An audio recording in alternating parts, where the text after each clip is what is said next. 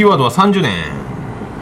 桃焼きの桃屋プレゼンツ、桃屋のおっさんのオールデイズだネポン。ててててててててておはよう、こんにちは、こんばんはでございます。8月12日月曜日の収録でございます。第3回目でございます。やりましたね。皆さんポッドキャストから聞いていただいている方おりましたらありがたい話でございますね。音声ブログの方の方もどうもありがとうございます。今日8月12日月曜日はですね、なんとびっくりでございます。高校野球盛り上がっておりますけども、九州対決祭りでございますよ。今湘南と佐世保実業、長崎の佐世保実業と鹿児島の湘南がやっております。第3試合は宮崎の延岡学園と福岡の自由が丘、九州対決ですよ。これを潰し合いだと思いますか、甲子園でやってる九州大会だと思いますか。九州勢がすぐ消えていくのが早いのか、もしかしたら野球の神様が決勝に九州勢を残すので、ちょっと今回は早めにこういうカードをさせませんみたいな苦渋になってるのかもしれませんけどね。もう高校野球は面白いですよ。面白いけど面白い人にしかわからんかもしれないので、もうその辺にして。で、先週の土曜日桃屋営業休みまして、小学校の同窓会、僕は6年間で4つ小学校行っておりまして、長崎の方の小学校から、当時は最先端の母子家庭デビューということで福岡へ移り、でその福岡に移った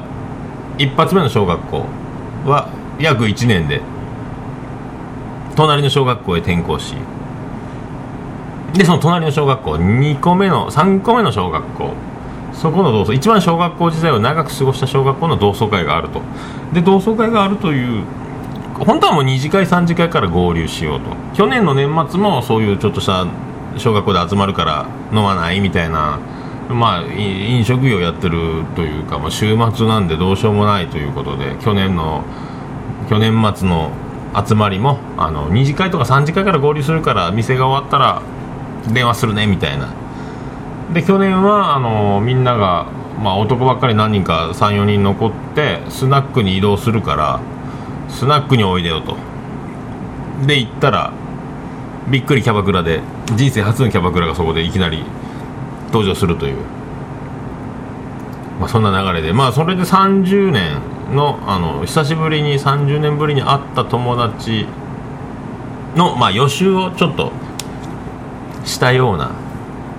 顔見れてですね。でこの先週の同窓会があった時、ちょっと予習もあったんで、驚きも少々、それから、土曜日もその時に小学校以来会うという人ばっかりだったんで、あと中には名前も顔も知らないっていう人もいましたけどね。こう社交性の薄さが如実に現れる感じというか、顔は知っとうよって言われる、顔は知っとうよと言われるけども覚えてないという、僕の方が覚えてないという。でも言われましたね。変わってないね。嬉しかったですね。変わってないね、小学校のままだね。どうですか、小6で170センチを超えていた僕がほぼもう出来上がってたんで、変わりようがないと。嬉しいですね。でも翌日考えてみたら、よくよく僕がこのままランドセルを背負って小学校にもし行ったら、もう塀の中に入るか入院するしかないなっちゅう感じもない、あるですね。問題ですね。僕はランドセル、もうコントでも使えないぐらいちょっと悪い映像になるかなもうそんなでですね、で名札を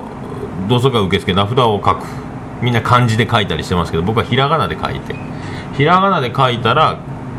舞い上がってたんでしょうかね。名前書き間違って、それを気づかずに名札をつけて、後で友達の女子に指摘をされると。山本くんがひらがなで山本と書いたとして、山本と書かなきゃいけないところを山又とか風に書いてしまったようなミスをしてしまっておりましたね。で、同窓会始まって、わいわいわいわい懐かしいな言うて飲んでやってたら、なんか自己紹介タイムみたいなの始まって、同級生同窓会なのに自己紹介をしようと、30年のブランクを埋めるべく近況の報告、独身は独身で子供がいるな子供がいるとか、仕事何やってるとか言いたい人は言うみたいな。で、僕は後半の方の順番だったんですけど、自分の番が来て座敷だったんで、言う人は立ち上がって言うとで、自分の番が来て立ち上がった時にちょっとみんなよりもやや盛り上がったんですよね。よっわっとこうざわざわっと待ってましたみたいな。嬉しかったですね。嬉しかったけど、やってもうたと。日頃常にボケているかのようなイメージをもう植え付けてしまっていたのか、 Facebook の恐ろしさなのか分かんないですけどね、なんか面白いことをぶっ込んでくるぞとって思われたんでしょうね。僕何も用意しなかったですね。前半みんながやってる自己紹介してる間になんか面白いことを思いついとけばよかったんですけどね。全くそれはもう、まさか自分がそんなもう無理やったですね。ただ自分の名前を言う前にあなたの街のをつけてちょっとだけ受けたという、もうそれが精一杯ですね。本当やったらなんすかね、カウントダウン TV をご覧の皆様こんばんは、スーザン・ボイルですとか言った方がよかったんですが、これも滑っとるかもしれんな。でも、もう思いつかないですね、ああいう時はね。もう何が正解やったのかは分かりませんね。そんなこんなで二次会行って、二次会は誰かの高校の同級生がやっている、だから直接小学校とは関係ないけど、近所なんでということでそこで二次会をし、で二次会から合流してきた人もいましたけど、知らない人もいるという、もう本当に知らない人っていうか、もうでも覚えと顔は見たことあるそのまんま顔が見たことあるの攻撃ですね。で、結局みんなで小学校当時から僕の顔はでかかったんで、そういうどうですか皆さん、子供の頃 T シャツが脱げないで床でのた打ち回るように転がってT シャツが抜けないとかやったことあります？ありますよ、よく。で、170センチ、小学校6年でもうずば抜けてでかかった僕がですね、2メートル行くぞとよく言われてたんですよ。2メートル行くぞよって言われてたってことは、多分それぐらいの勢いとでかさがあったから、どんどんずっとコンスタントにある年齢の時だけぐんと伸びたんじゃなくて、ずっとコンスタントに伸び続けてたから、多分この顔の大きさだとブログにも書きましたけど2メートルいくんじゃないかって言われて、で結局それが176センチで終わったってことは、2メートルいく時の用の顔の大きさを装備して顔から下が止まっちゃったみたいな。だから椅子に座ってたらもっと大きかと思いましたねとか言われるんですけどね。だからもう本当はチェ・ホンマンと肩を並べるぐらいな流れで、ちょっと大きめの日本人サイズ、今じゃ平均ぐらいですかね。そういう風なこのわがままアンバランスボディになってしまったっていう、その、みんなとそういう顔がでかい話をまた小学校の仲間たちと話してると、結局そういう結論に至りましたね。それから、3次会へと行きます。お知らせ。今道朝目覚めるたびに君の抜けた体ここにいる、瞳を閉じて気になるのはその呼吸音でございます。萌えのさんのオールデイズだネッポンということで、3次会へ行こうっていう2次会の残った男子 5,6 人が生き残りましたんで、タクシー乗ってこの前のとこ行くぞってなって、この前のとこ去年の年末行ったキャバクラ的なとこですね。僕もなかなか行かないんでですね、去年の年末はなんか AKB みたいな格好してたんで、みんな制服を着るお店なんですけど、おじさんは恥ずかしいっすね。もうどこ見ていいかわからない。結局僕はテーブルとグラスを見つめて過ごすと、あんまりお姉ちゃんの顔がっつり見て喋れないと、ね、何喋ったかこの収録と同様覚えてないと、まあ、飲んでるのもあるからですね。で、まあ、行くとですね、まあ、みんな20代前半とかなんですけど、なかなかやっぱり年が離れてるのかよくわかんないですね。ただもうああいうまあ、夢の国的な場所はですね、もうああいうところに行かないと僕ら多分ああいう若い女の人たちと触れ合うことはないであろうと思いますけどね。で、結局去年の年末に行ったのは僕を含め3人いたんですけど、今回の3次会はですね、僕だけおいお前覚えてるって言おうぜみたいな、テーブルの反対側におる女の子の横で友達が僕をおーいって呼ばれて、何っつったら、この子がお前のことを覚えとってよって。僕は覚えてないですけどね、やっぱり人より大きい顔、ちょっとデカめの声、印象に残るんでしょうね。ありがたいですね。ただお店は何でしょうね、テーブルに女の子が入れ替わり立ち替わり入れ替わり立ち替わり結構ぐるぐる回すんですよね。だから1時間か2時間ぐらい、閉店のラスト2時間ぐらいか1時間ぐらいかいたんですけど、女の子が何人3人か4人かぐらい入れ替わり立ち替わり来るんですよ。あの技は何やろうと思うんですけどね。ボーイさんはあと廊下立って、こうあっちのテーブル見てこっちのテーブル見て、誰々さんおいであっち行ってこっち行ってやってるんですよ。でもあれはなんか、でもよくよく考えたらお客さんはお客さんで、まあ、僕とかはそういうのはもう鼻からもう打席に立つつもりないですからね。もう観客席に降りたい方なんで、野球はするより見る方みたいな、もうピッチングはしないしバッティングはしないみたいな、まあ、そういう夢の国は正しい、そっちの方の違う危ないアトラクションはしないというのがまあ、これがジェントルマンじゃないかと思うんですけどね。やっぱそういうくどいたり、ちょっとずっとテーブルついて何時間も一緒に飲んでると秩序が乱れるんですかね。だからあっちもこっちも指名してお金を払えばできるんか、なんかルールは分かんないですけど、女の子がどんどん入れ替わるのはそういう技があるんじゃないかなとか思ったりするんですけどね。だから覚えるわけがないですよ。覚えるわけがないですもんね。で、僕の隣に座ってくれた子も覚えてると、去年の年末いましたよねみたいな、うおーって覚えてないね。何回な本の話、翡翠小太郎さんの本が好きとか言ってた話をしとった、唯一覚えてた会話はそれだったんで、その子っつったら違います名前はっつったらまあ、仮名で明美ですとかいうやつだったんですよ。名札がしてあった、親戚のおばさんと同じ名前やん、そう言ってましたって言われて、やっぱそうかみたいな、親戚のおばちゃんと同じ名前だねという、そういうわけのわからんトークしか僕はできないというのがまあ、実情でございますかね。結局閉店までそのお店で、でも今回はその AKB の制服じゃなくてよかったですけど、普通の感じになってたからですね、ちょっと助かりましたけどね、あれはおじさんにはきついよと一応言ってきましたけどね、恥ずかしいぜ囲まれたらみたいな。最近はAKB 的なのは着てないですよって言ってたから、まあ、それを聞いてどうするのかっていう話ですけどね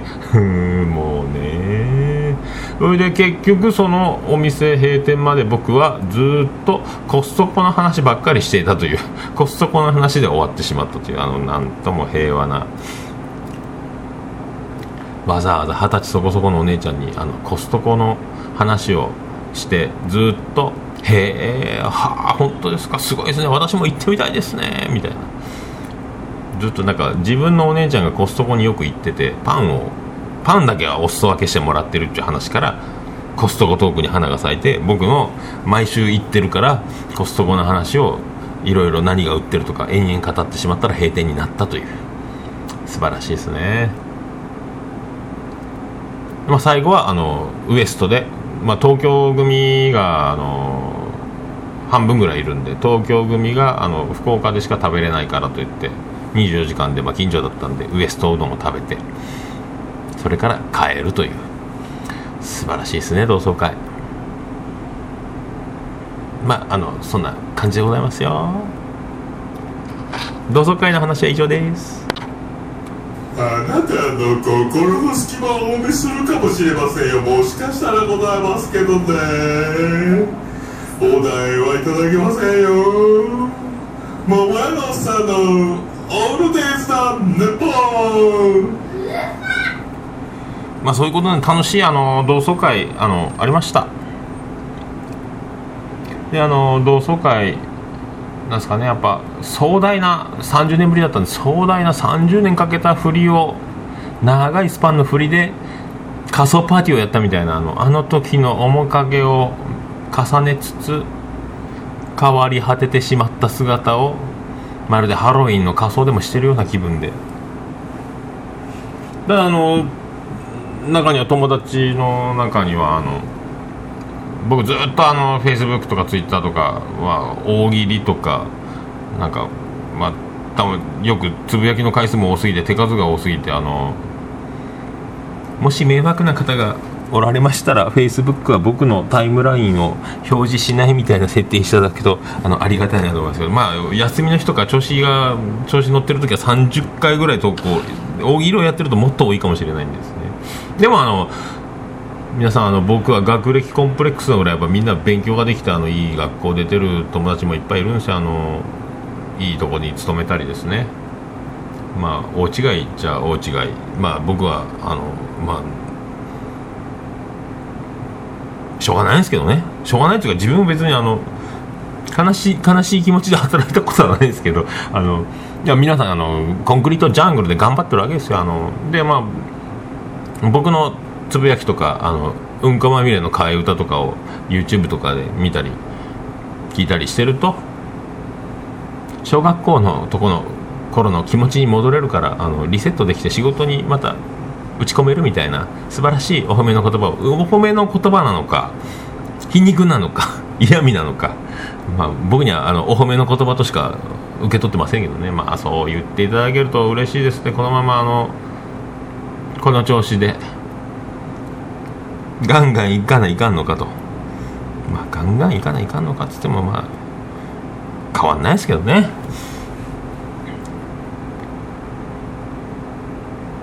そういうことでございます。でせっかくなんでちょっと今日は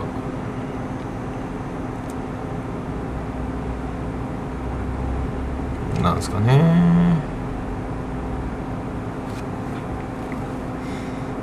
お知らせでございます。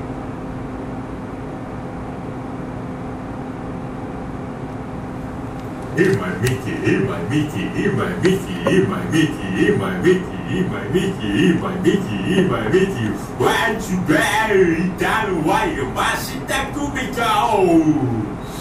れない時には高岡崎だよ。桃山さんのオールデイズ・ザ・ネポン。はい、福岡市東区若宮と交差点付近、桃焼きの店桃屋の特設スタジオから今回もお送りしております、桃屋のおっさんのオールデイズ・ザ・ネポンでございますけども、前回も15分ぐらいを目指すと言いながら第1回より第2回の方が長かったと。で今回はちょっとじゃあいかんとストップウォッチ回しながらやってみろうと思って、もう20分ぐらいいっておりますね。結局30分番組で行くしかないんじゃないかと、まあ、いうことでございますよ。これでおっさんと時事コーナーを、おっさんと時事コーナー、どうもジュジュです。時事とジュジュで毎回これと。でも今回はですね、なんですかね、特にまた半沢直樹視聴率上昇 29% とか竹11個、髪ばっさり30センチ超え、短くなったんですね。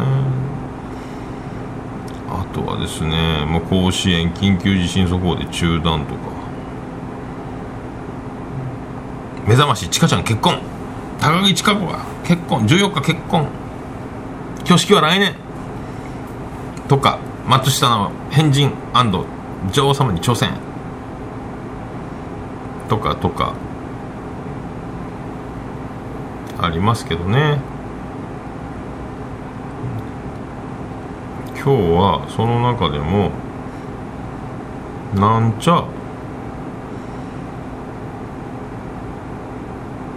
ゃないですね。まあ今甲子園が九州の争いをしていると。皆さん甲子園見ましょうね。野球はいいですね。スナックもいいですよ。スナックがなんでいいかっていうと、まあ目的で僕はなんですか、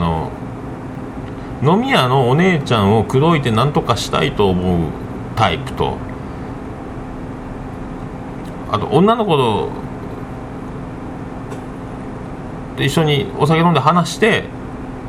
ああ幸せ夢の国と思う、まああとそんな感じ。僕はその後者の方なんですけどね。結局別にうちのかみさんがどうのこうのとか、愛する妻のジェニファーがものすごく恐ろしくて無口で、日頃嫌味とものすごい罵って怒りまくってヒステリーで恐ろしいから飲み屋がいいとかじゃなくて、結局家におる異性と外におる異性、まあそういうことやと思うんですけどね。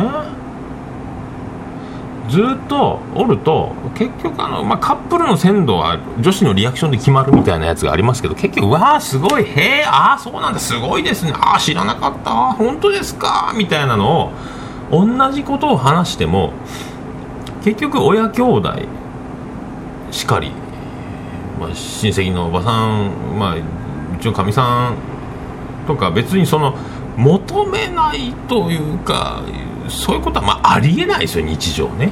だから非日常メルヘン空間なわけですよ。で結局それが分かっていながらも、そういうリアクションを連発されると、お酒飲んでて気分が良くてお金を払って帰ると、これが根本にあるんじゃないかと。結局男は気持ちよく喋って偉そうにするかどうか、まあとにかくそうして変えるという流れがあるから、飲み屋はなくならないんじゃないかと思うんですよね。結局それと、そこから変化球で頑固親父の店みたいな感じで説教するママのいる店みたいなのにお母さんみたいなのもあるかもしれないですけどね。結局気持ちを喋れば調子乗ってまた来るし帰ると、そういうなんかそういうのをしっかり職業になりますよというのが、まあ、それができる女の人はもうそれが分かってできるというのがもうすごいですよね。もう飲食業をやってるけど、ああいう水商売系の人たちがまあ究極の接客業じゃないかなとか思いますね。出ました、ザ・何を言ってるんだ私はみたいな話になりましたけど、まあそういうことでございます。まあ、今日はですね、せっかく定休日お盆前スペシャルとして、まあこれをなんか働いた気分の気持ちにちょっとなりたくてお送りしたんですけどね。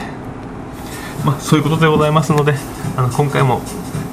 ちょっとこの前より短かったかもしれないですね。サクッといった感を出しつつやってお届けいたしました。福岡市東区前松原若宮田交差点付近の桃焼きの店桃屋の特設スタジオからお送りしております。桃屋のおっさんのオールデイズだネッポンでございます。さあこれがもうお盆突入でございますんで、今回はお盆で連休とか桃屋の方やらないので、灼熱の炭火で汗だくになりながら素敵な日々を過ごしていきたいと思いますね。また青汁を飲んでウォーキングして体重がまた70キロ台になるように励むだけでございます。まあ、今日の格言、男はスナックへ行けでございます。またお会いできる日を楽しみにしております。もめなおさんでした。あれだすあ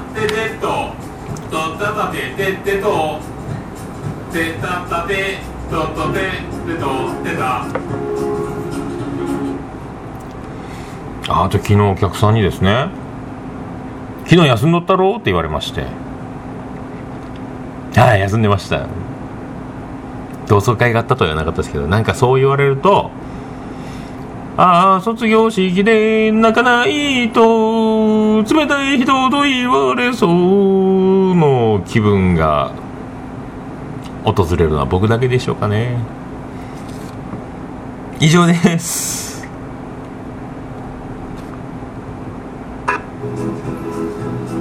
福岡市東区若宮と交差点付近から全世界中へお届け、桃屋のおっさんのオールデイズ・ザ・ネコー。